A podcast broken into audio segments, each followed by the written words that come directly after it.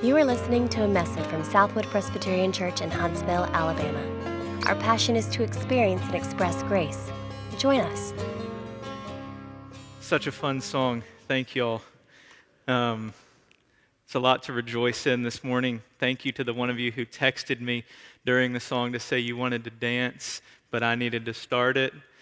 I felt that, but you want me to dance in my heart, and that's where you want it to stop. We'll keep it there. Part of the beauty in that song is that it tells our story, doesn't it? It's a story that Scotty Smith talked about last week in terms of desperation and delight. Did you hear that in there? I know you heard the delight, but in the words, the desperation of where we found ourselves, that's at the heart of what it means to be a follower of Jesus, isn't it? To be so desperately dependent on Him and delighted in what He has done for us. It's at the heart of what it means to be a community of people who gather together to celebrate Jesus. That's what we're doing this morning. We delight in welcoming people into a church family. Even as they do so, they begin by acknowledging their desperation, right? They're sinners without hope, except in God's mercy rescuing them. So on this day where we consider young people and older people trusting Jesus, promising to follow Jesus as a part of this church, it's appropriate that in our study of Luke, we come to a passage where Jesus is telling us what it looks like to be a part of His community, to follow Him. I want you to notice this morning as Jesus tells us what His community looks like, the honesty of it. The reality that sin and struggle will still be present in this community is not a surprise to Jesus. In fact, it's where Jesus begins when He's talking about it. And He's going to tell us some really important things that are, on the one hand, very basic to following Jesus, normal, everyday stuff. And on the other hand, those same things are also so difficult that it's not an exaggeration to call them supernatural. Let's listen to Jesus tell about this extraordinary, ordinary Christian community, and we'll talk about it for a few minutes after we read. Picking up Jesus' conversation at Luke 17, verse 1, He's talking now to His disciples. This is God's holy, inerrant, infallible Word that He gives to us so that we can know how to have relationship with Him, and that relationship would transform all our other relationships. Wow, let's listen. He said to His disciples, "Temptations to sin are sure to come, but woe to the one through whom they come. It would be better for him if a millstone were hung around his neck and he were cast into the sea than that he should cause one of these little ones to sin. Pay attention to yourselves. If your brother sins, rebuke him, and if he repents, forgive him. And if he sins against you 7 times in the day and turns to you 7 times saying, 'I repent,' you must forgive him." The apostles said to the Lord, "Increase our faith." And the Lord said, "If you had faith like a grain of mustard seed, you could say to this mulberry tree, 'Be uprooted and planted in the sea,' and it would obey you. Will any one of you who has a servant plowing or keeping sheep say to him when he has come in from the field, 'Come at once and sit down at table'?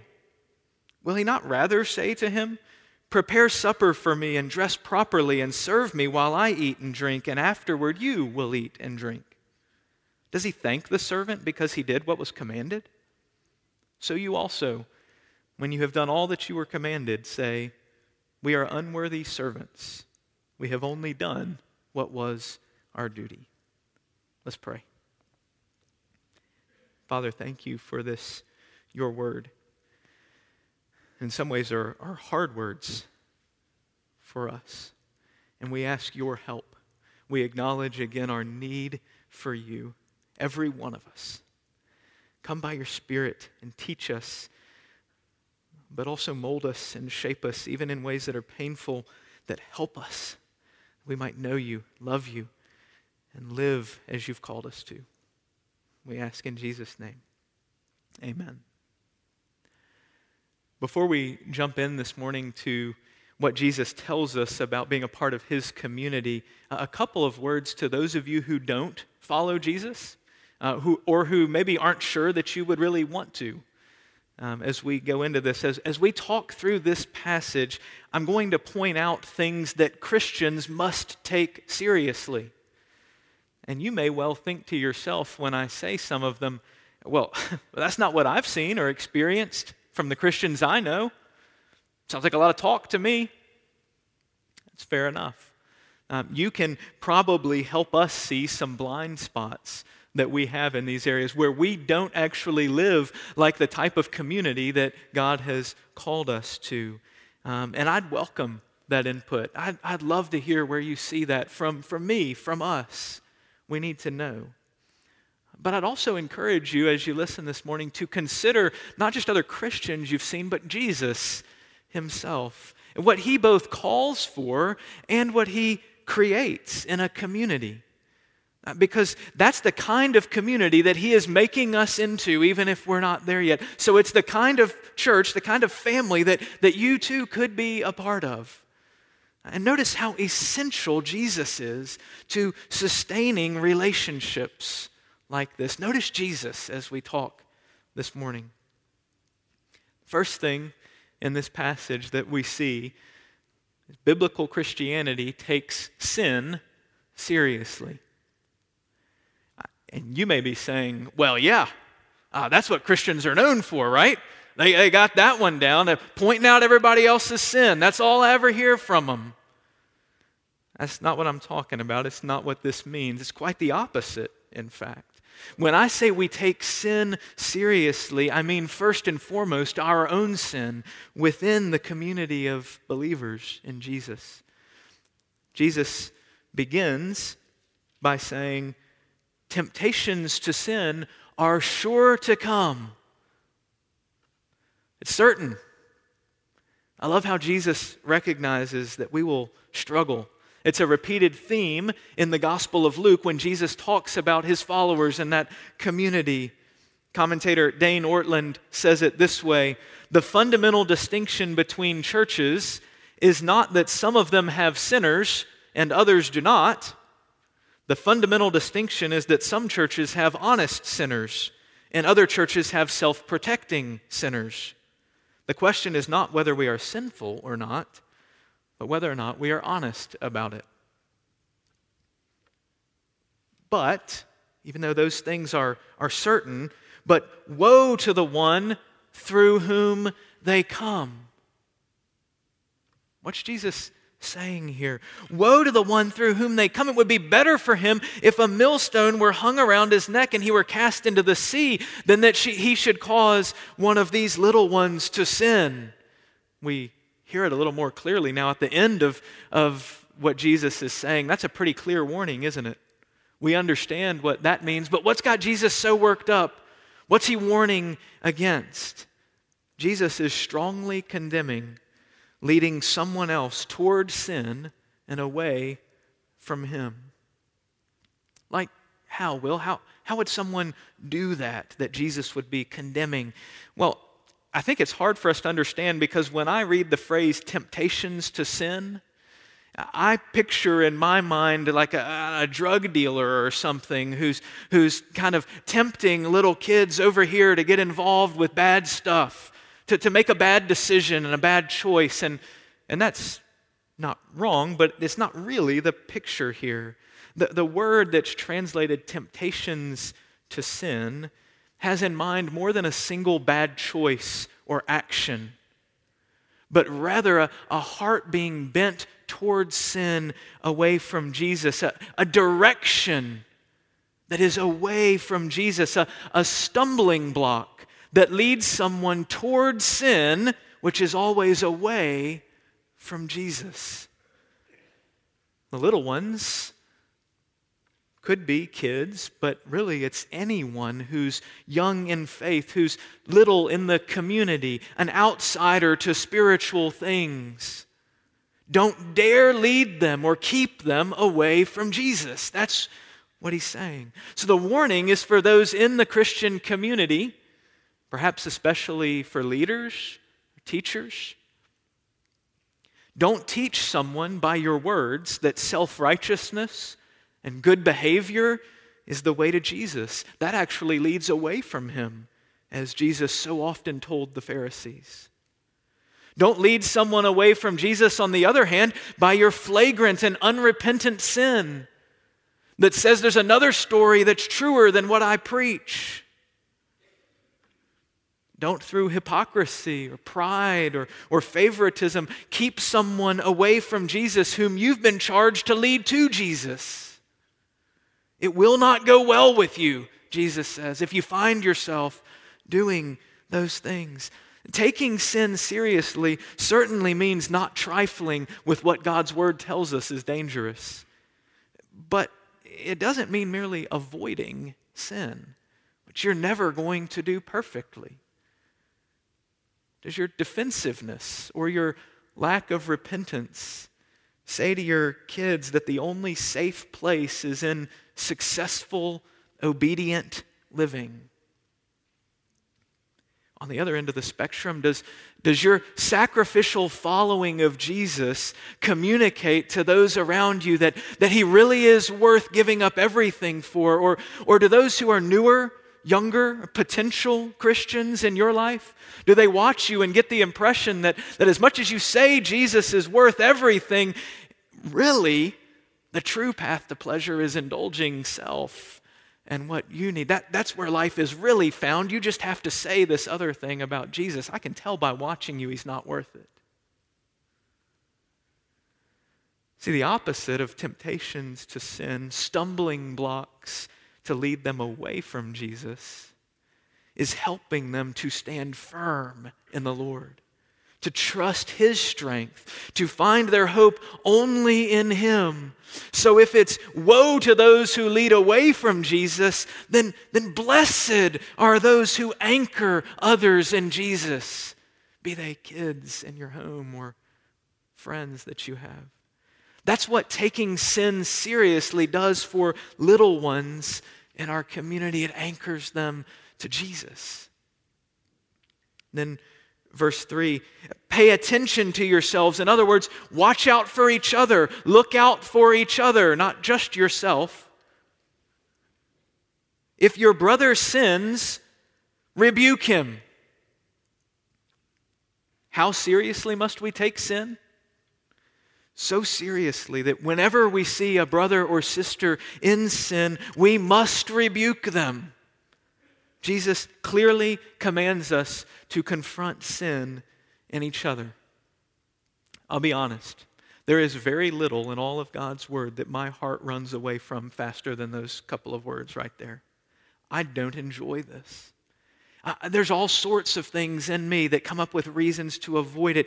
There's my desire to be loved, my aversion to conflict, my idol of peace and comfort that would like just a nice, easy conversation, nothing really hard. Lots of reasons not to confront people. In fact, it's easier for me to stand up here and hide behind this pulpit and rebuke your sins than it is to sit across the lunch table one-on-one and have that conversation.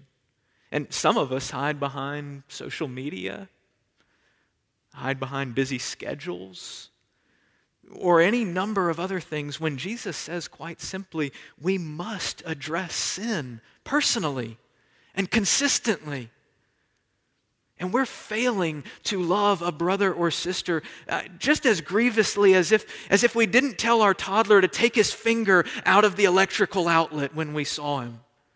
That we knew there was danger there, we didn't say anything. That's how, you know how unloving that would be for a parent? It would be equally or more unloving for us. Do we really believe sin is what drags us away from Jesus? Is it really that serious, that dangerous to us? Now, of course, there are other places where we're told to do this gently, graciously, and humbly, because we sin too, so don't get too excited about running off to tell people off. But here, we're simply told to do it. The reason we can, what actually enables us to rebuke sin in a brother or sister is the rest of the sentence. We can do this because if he repents, forgive him. As seriously as we take sin, we must also take forgiveness seriously, perhaps even more so. See, if you think about it for a second, if I take forgiveness seriously, then work backwards a little bit. Then I'm actually able, it's a bit easier to rebuke sin graciously because I've got a salve for the wound I may be creating. If sin is a problem in the community, forgiveness is the solution to it. Imagine, if you will, a friend in your small group who's been complaining to you about her husband. And she's been talking glowingly about this guy at work who's so wonderful. And it feels easier for you to avoid having the conversation that Jesus tells you you must have. But if you remember first your own sin, if you are eager to forgive, then it actually makes the conversation a more hopeful one to enter into. You're not coming to scold or condemn, right? Rather, you're coming to bring hope and restoration. Now, sin may be different for you. Maybe pride or anger, racism, selfishness, alcohol abuse, whatever that sin is that you need to confront. But regardless, forgiveness must be the immediate response to repentance. If he repents, forgive him. Now, for some of us, that's harder than confrontation. It doesn't seem just or fair, right? It doesn't seem to account for all the pain I've endured. And sometimes it just doesn't work to change things. That doesn't get us anywhere. Jesus says, forgive him. Is there someone you need to forgive this morning? Better take the chance right now. Write the name down. It's only getting harder. Verse 4. And if he sins against you 7 times in the day, and turns to you 7 times saying, I repent, you must forgive him. Forgive not just immediately, but repeatedly. Forgiveness must be the persistent response to repentance. Now listen, I know where some of you are going right now. I know there's 2 sides to this. There are 2 people involved, and you've got a theology of repentance that you want to pull out right now and say, this is what gospel repentance looks like, and it has fruit. And can I just encourage you with something? That's true. It's not what Jesus is talking about right here. Right now, you are the forgiver. You're not worried about the repenter. You're the forgiver that Jesus is talking to. And he's saying to you, 7 times in one day, someone repents. You forgive. For reference, 3 times was considered magnanimous by the religious leaders of Jesus' day. They thought that was very gracious and forgiving. Jesus says 7, implying full, free, persistent forgiveness, even against repeat offenders. Oh, they frustrate us, don't they? The same thing you just did. Let me ask you to think about something. How many times a day do you think God forgives you? Just, I want an actual number to go in your head. It's okay if it's not exactly right, but just kind of an estimate, you know, back to math class. How many times a day do you think God forgives you? Did you remember to include the thoughts and attitudes of your heart, not just the actions and bad decisions that you include? Don't leave those out. Did you remember to count the sins of omission, the duties that you neglected to do? You could have done, should have done, but just didn't. Number getting a little bit bigger. I don't know how many zeros yours has, but just pick a round number. And as we start to contemplate that for just a minute, it's where the beauty of Jesus community actually comes into this. Because, listen, I totally relate to the difficulty that we feel in following some of these things Jesus said. I mean, just imagine those situations. He disrespected you again. She hurt your kids' feelings again. They let you down, left you out again. And nothing about you wants to forgive, does it? You don't feel that way. You don't have any forgiveness to give, do you? Have you been there? Are you there today, maybe? I don't have any forgiveness to give there. It doesn't make sense. See, forgiveness is costly, isn't it? There is a debt that must be paid. And forgiveness is painful. There's a wound that needs to be mended. And so it hurts and it costs to think about this. And if you've been hurt enough, and some of you have been, if they owe you enough, and some people owe you, moralism will never compel you to forgive. A preacher yelling loudly at you will not compel you to forgive if you hurt enough. You need Jesus. He's absolutely essential. There's no other way it works. You actually have to stare at your own debt before the face of God, to have that number start piling up, to consider who is it that we've sinned against. You have to cry out to Him, to feel again the tidal wave of His grace rushing over you in Jesus Christ, to feel His forgiveness that has to wash you clean every day. And then you have the resources to forgive someone else. Then you have rivers of grace flowing out from you because the ocean, the tidal wave of God's grace has poured over you. Have you ever wondered why God left His people as sinners in the world? God, why is sin just still a part of life when you've forgiven us for all those sins? And you know, God, better than we do how sin divides and devastates and destroys. Why'd you leave us still sinners? You ever thought about that before? I think it must be at least partially that it is even more important to God than eliminating sin is, and that's really important. That we delight in Jesus.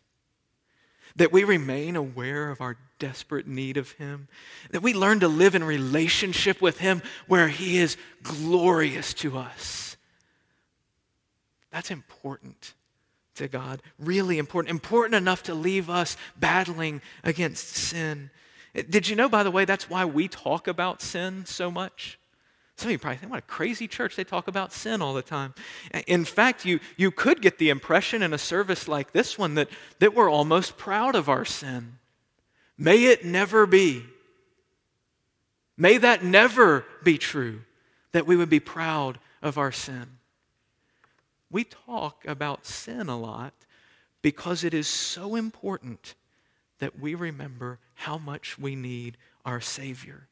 Because we must never forget how great a Savior Jesus is and how much we need Him. That's the reason we try to be honest about our sin. Part of it's just honesty, but part of it is how important it is for our hearts to cling to Jesus and the temptation to forget that we need Him if we minimize our sin.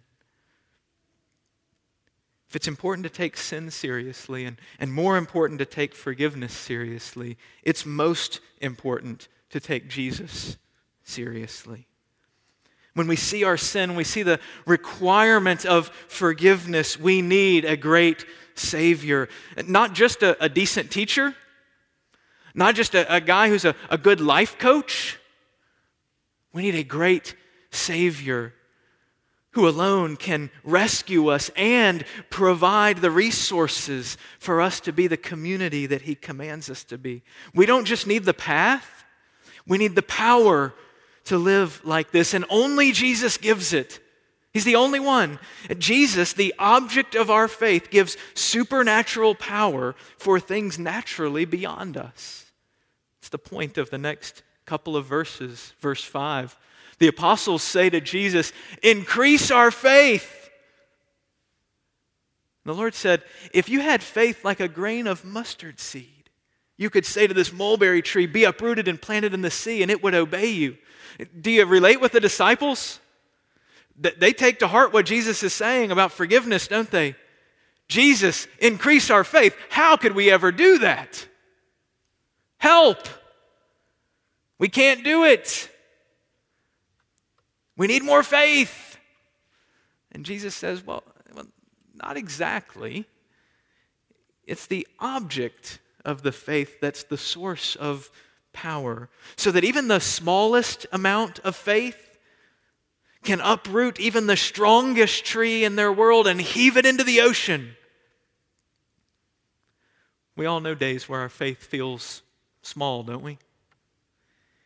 Jesus says on those days, you get the same strong Savior, the same tidal wave of forgiveness, the same supernatural Holy Spirit empowerment for life and living in a sin-stained world that you would get on the days you think you're strong.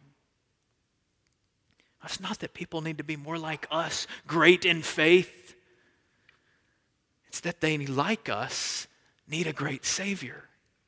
If someone comes to you, someone may have said to you before, I just need your faith. Say, no, you need my Jesus. He sustains me. He holds on to me. He empowers me in my weakest hour. Then Jesus concludes with a parable to remind us that he has done so much for us that no matter how much we serve him, he will never be in our debt. Verse 7, will any one of you who has a servant plowing or keeping sheep say to him when he's come in from the field, come at once and recline at table?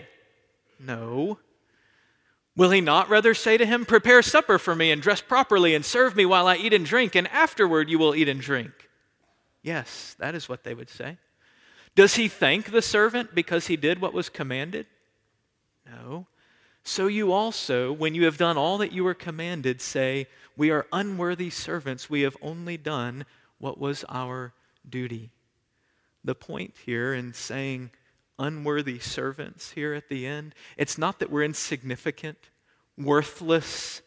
That's not what the word means. It's not that we should treat others as though they are worthless. Rather, it means that we never merit a change in places with God. We don't become creditor and him debtor. We don't become master and him servant. The servant works hard all day, but still fixes dinner rather than earning the right to be fed by the master. That's how great the gift of Jesus is to us, that we remain dependent on him, that we never stop needing him. We never become the source of his forgiveness. It's the other way around, right? This is the spirit of humility many see as the thread of the whole passage. Seeing sin, extending gracious forgiveness, grasping for more of Jesus by faith, serving his kingdom rather than my own. Humility is essential in Jesus' community. Because while we are significant in his story, the story's not ultimately about us. We're not the heroes. While we are meaningful servants in the kingdom, we are not the king. Imagine you come up to me after the service and say, what a great sermon, Pastor. I know, I said, imagine that you did. And if I responded by saying, well, yes, I am quite fantastic. In fact, I hope you'll tell many others about me. And this morning is, after all about me. So thank you for noticing. I hope you would slap me. Jesus says you have to rebuke me. So there. Hopefully, what I would not just say but actually feel is what a joy it is to do something God has called me to do. What a privilege it is to share such good news about Jesus that I need so desperately myself. And I hope you'll tell others about Jesus too.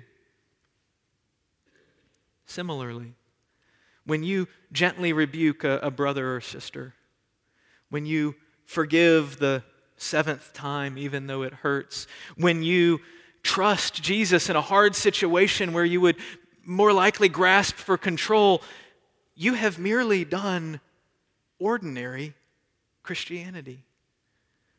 But it required an extraordinary Jesus. You may say, what a joy to reflect the heart of Jesus to me by forgiving someone else. And that pointing someone else to Jesus, that confronting a fellow sinner, that forgiving a repeat offender was supernatural. Basic Christianity? Yes, Jesus says. But absolutely supernatural, only possible through the grace of Jesus. It's why those of us who have taken vows of membership here promise to live as followers of Jesus only in humble reliance upon the grace of the Holy Spirit. Are you clinging desperately to Him today? Is that the posture in which you live? Are you drawing strength from His Spirit? We've said it's the only way we can live. I don't have those resources to live like that in myself, but I have a great Savior, and He gives them an abundance far beyond what I deserve to enable me to live for Him. See, this table says exactly that to us. It says, first of all, that sin is serious, so serious Jesus had to die for it. It says forgiveness is serious, it's so serious we should celebrate it often because we need it. And it says Jesus is most serious. We cling to Him as our great Savior, the only way that we can live with God, the only food we need to empower us and strengthen us for living as He has called us to. He owes us nothing, does He? He's the master. But you may remember in Luke chapter 12 a few weeks ago, when He comes back, as the master returning to unworthy servants who have done only their duty and often done very poorly at that. Remember what He does, Luke 12? He serves us. Verse 37, "Blessed are those servants whom the master finds awake when he comes. Truly I say to you, he will dress himself for service and have them recline at table, and he will come and serve them." He's just established this morning there's no reason for that to happen. There's nothing that we deserve for Him to come to us, and yet that's how He loves us. That's what He does this morning in setting this table before us, and every day throughout eternity He sets it, He invites you to dine with Him, and He serves you beyond what you could ever repay. Right after He took off His outer garment and washed His disciples' feet, serving them, He served them the Passover meal. 1 Corinthians reminds us that He took bread and He broke it and He gave it to them saying, "This is my body, broken for you. Do this in remembrance of me." In the same way, after supper, He took the cup and said, "This cup is the new covenant in my blood, shed for many for the forgiveness of sins. Drink from it, all of you." Young people, some of you are coming to partake of this table for the first time this morning, and we're so excited to celebrate Jesus in this way with you. Hopefully it's the first time of many, many times in your life that you will come to the Lord's table, that Jesus will invite you to sit down with Him. And here's what I want you to hear when you come. I want you every time to hear Jesus whispering in your ear, "I love you so much. I died for you so you could live with me." Every time you come, it's a chance to remember that sin is serious and confess sin. It's a chance to remember forgiveness is serious and think, is there someone I need to forgive and need to be made right with before I come? And most importantly, kids, when you come, it's a chance to remember at this table, Jesus. And remember how much He loves you, that He would hang on a cross so that you wouldn't have to, so that He would be there in your place so that you could live with Him forever. That's how much He loves you. Let's pray and then we'll come and celebrate this together. Jesus, we're so grateful for what You have done for us. And You didn't just do it once upon a time, but You come to meet with us and feed us now. So use these elements not only to remind us of what You have done, but to strengthen us afresh for loving and serving. We ask it in Your name. Amen. For more information, visit us online at southwood.org.